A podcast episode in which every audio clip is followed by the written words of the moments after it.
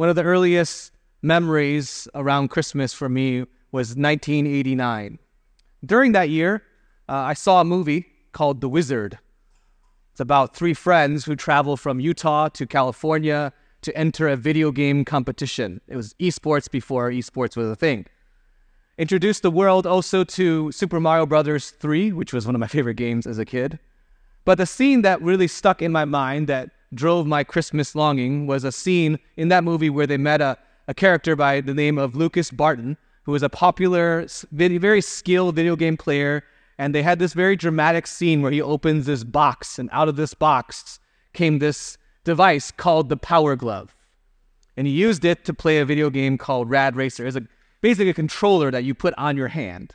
And it became the thing I wanted more than anything else in my entire life. And so I asked for it for Christmas. I anticipated that this was possible that I could get this for Christmas.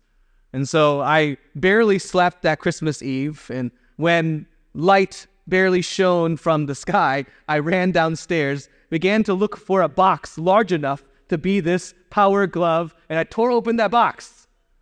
Not to find the glove at all, finding Legos in its place. So I eventually went through all these different boxes, anything with my brother's name on it, I just tossed it aside. And I went through more boxes, and I finally came to one last box. I was like, this, this can't be it. But I tore open one of the corners. I saw that, that emblem for Nintendo, and I did open it.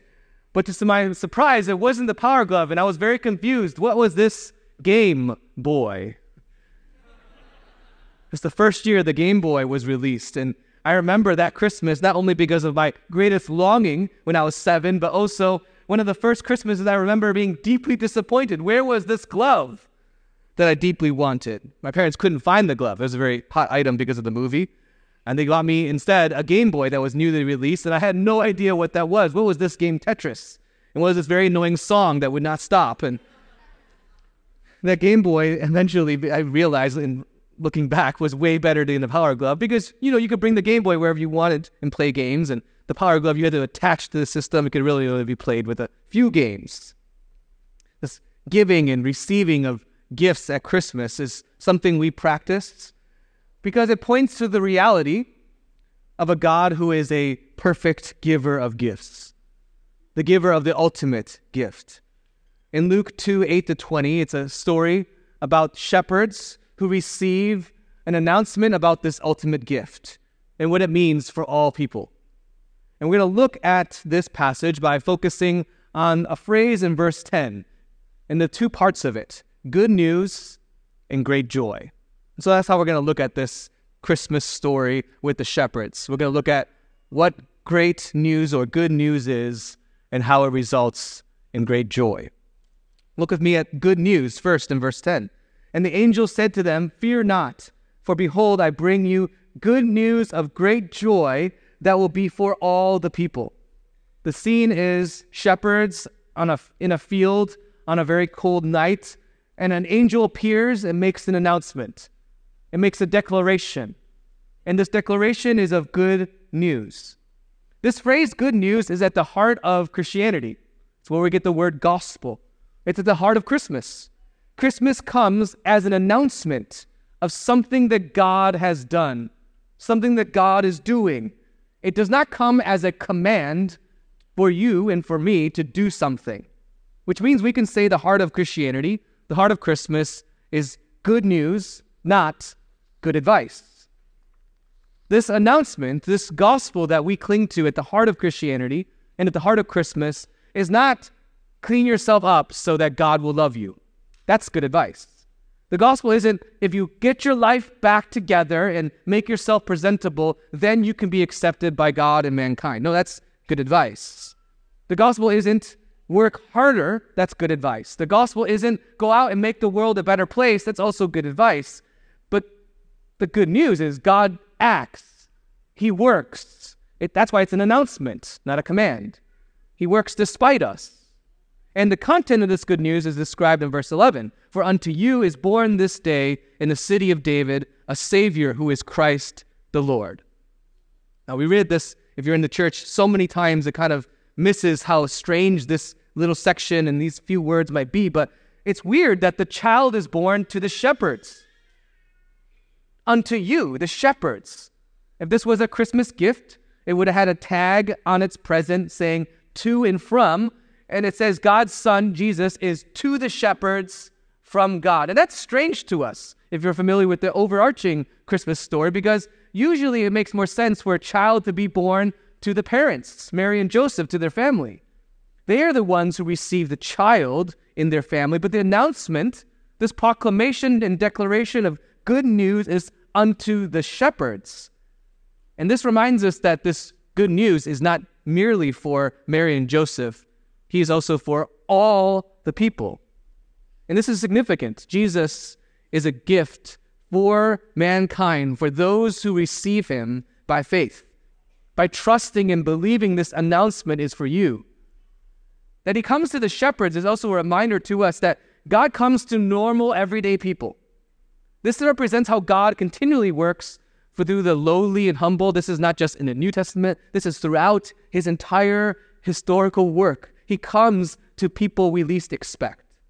This announcement doesn't go out to Caesar Augustus or Quirinius, this governor of Syria, as mentioned in verse, chapter 2. It, it speaks about how God, in his reversal, reminds us that he often works and cares for those the world least thinks about and often the world forgets. These three titles kind of help us understand why this is good news. God is describing Jesus as the Son of David, the Christ, the Savior, the Lord.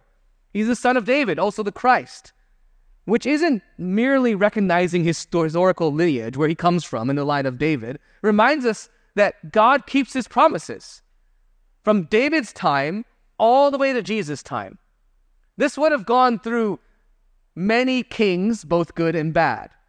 This would have gone through Israel's rejection of God, Israel's failure to listen to prophets, their repentance and then wandering again through various exiles, through Assyria and Babylon, through 450 years of silence between Malachi and Matthew. God has been faithful to keep this promise of a Christ, of an anointed one, one in the line of David. God keeps his promises. He's also a savior. He rescues, he delivers, not primarily through political means not through political might. Think about how important that is, not only for their time, but also for our time. Often power and victory is viewed through money, through military might, through political means, through innovation. This is a Savior who comes to deal with the final enemy, death itself. Jesus enters into our humanity to rescue us from the brokenness of humanity in death. He's also the Lord this isn't a mere man. Jesus is fully man, but he's not like a, any other human savior, we're like the judges of old. He's the Lord. He's a savior. This means the coming king, this announcement of this child is that God himself has come and taken on human flesh. This is an amazing thing. I often say this, and quote, this is like a shoemaker becoming a shoe. This is a strange thing. This is a wondrous thing. How can this be? We are meant to ask. This is a Savior who delivers us out of death, who's a Christ, a Messiah, who's a reminder of God's promises and a coming King. This is the Lord, which indicates our Savior is not just human, He is the one who made everything out of nothing. This directly challenges the, the leaders and the culture of their time as well. If you read these titles into the context of Jesus' time, we know that Caesar was meant to be the one who is recognized as the one who brought peace. But how does Caesar bring peace? By the sword, by blood, by the shedding of lots of blood. But this peace that Jesus will bring comes not through the shedding of others' blood, as we'll see as you know the rest of the story of Christ, it comes through the shedding of his own. This is a king who doesn't come to rule by using his power to subject people, but laying down his power to save those who believe in him. He's the Lord who does not lord his, uh, his power, his ability, his position over others, but lays it down. Every time we look for, and we all look for this in different ways for peace, for leadership, for meaning, for security, and look for answers in our world, we look for somewhere, and we're meant to find those answers in Jesus, who is the Son of David, the Savior, the Christ, the Lord. We fail in our even our best efforts in humanity to find peace and leadership and security. Even a, a philosopher during uh, Luke's time writing, he said this about Caesar Augustus While the emperor may give peace from war on land and sea, he is unable to give peace from passion, grief, and envy. He cannot give peace of heart, for which man yearns more than ever for outward peace. Jesus actually comes to answer this. These truths about Jesus, again, they cannot be earned or discovered by human intuition or effort. They cannot be discovered or understood unless God announces it to them, which is why the shepherds are so amazed. God has revealed this to them, just lowly, everyday people. This is why it's good news. It's an announcement of Jesus, who is our Christ, our anointed Savior, our promised King, the Lord Himself. And this good news always results and re- leads to great joy. That's the second part we're going to look at. Great joy. Look at verses 13 to 14. And suddenly there was with the angel a multitude of the heavenly host praising God and saying, Glory to God in the highest, and on earth peace among those with whom he is pleased. This announcement happens in obscurity with shepherds in the middle of the night, not to a large stadium, but this great news that results in great joy cannot be contained, and so it results in worship from the heavens itself. The angels break through the heavens and sing. This is where we get the Christmas hymn, eh, Gloria in Excelsis Deo, right? Glory to God in the highest. This song is unique, and we keep singing. It's one of those songs that's strange because it actually doesn't come up from man to heaven, it comes actually from the heavens to man. And so we're singing a heavenly song when we sing that song, singing the song of angels, the song of angels that will be sung for eternity. Later, the shepherds encounter the child, they see the gift of God, and the shepherds themselves then overflow in praise. Look at verse 20. And the shepherds returned, glorifying and praising God for all that they heard and seen, as had been told them. So the shepherds, being told of this good news, they go and meet this child, and then in their encounter, this amazing scene of singing angels now begins to click, and they begin to understand what this means for them, and then it overflows in them having great joy. We all know cheap joy. We've all received gifts, even the greatest of gifts, right? Some of you are anticipating gifts tomorrow for Christmas, and maybe you'll get something that you don't particularly find exciting. I don't know, maybe it's a piece of clothing, maybe it's a trinket you never asked for. But if you got, many people here would be very excited by this. If you got 10 years of access to Disneyland or Disney World, many of the adults in this room would be very overjoyed and have great joy in their lives, let alone children. We all know cheap gifts, but even the greatest of gifts Eventually, they run out, they wear out, they break or go out of style. But this gift that the shepherds began to understand of a Christ, of a Savior, of a Lord, it never changes because He is the same yesterday, today, and forever. This Christmas gift of Christ creates great joy because this joy doesn't come and go. It's not dependent on circumstances. It's secure because it's based not upon us and what we do or don't do. It's based upon the character of God and the promises of God. It's secure for us because the hope that we have in it isn't based upon our ability to hold on to it, but based upon what God has done and his ability to hold on to his children. It's not based upon what we do or don't. And that's why it's great news that results in great joy. It's what God has done for us, even while we rejected Him, even while we are His enemies, even while we're far from Him. And so, if He can love us and gift us that, even in that, we have great hope and great joy. We have a Jesus who enters into our brokenness, into our loss, into our pain. That's why it results in great joy. You know, many of us, we look for God in the light, but often He is most present in the darkest of places. We often look for God at the mountaintop, but we're told that we have a shepherd who walks with us through the valley. This is a God of the manger. And if he's in the manger, if he actually entered into human existence with the low, he is one who can bring us to great hope and great joy. This is why the shepherds sing. The grace of God overflows in their gratitude. This is why singing is so essential to Christianity. We don't just do it to, to just do it because it's a practice we've always done, because as we think about, as we behold this God, it results in an overflowing of joy. This is a story, though, of good news and great joy that isn't just pointing back into historical events that God has worked for us. It's a contemporary story that's meant to invite us into something in our lives. It's inviting you to consider your role and your place in the history of how God is working out good news of great joy. And so there's an invitation here, it's implied. And it's for all the people, it's inviting us thousands of years later, as God is still at work today as he was back then, to invite us into this great joy. Let me unpack two concluding invitations for us. Maybe you're invited today into this good news of great joy because you need to push back some fear that has taken over in your heart and your life. The shepherds, they first respond with great fear. When angels appear, the light of the angels cause them to have great fear. And that's striking to me. You know, most of the time, children, young children, I had this fear as a young child, are afraid of what? The dark.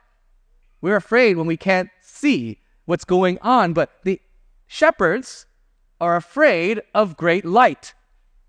And this is important and actually teaches us something about God and His holiness and glory. The light of glory causes fear for the shepherds. It always causes fear. Whenever angels appear, people are afraid because what light does is it, and if it's a gray light, if it's of a heavenly light, it, what it reveals about you when you're in that presence of great light is that we are far from this great light and that we are not God.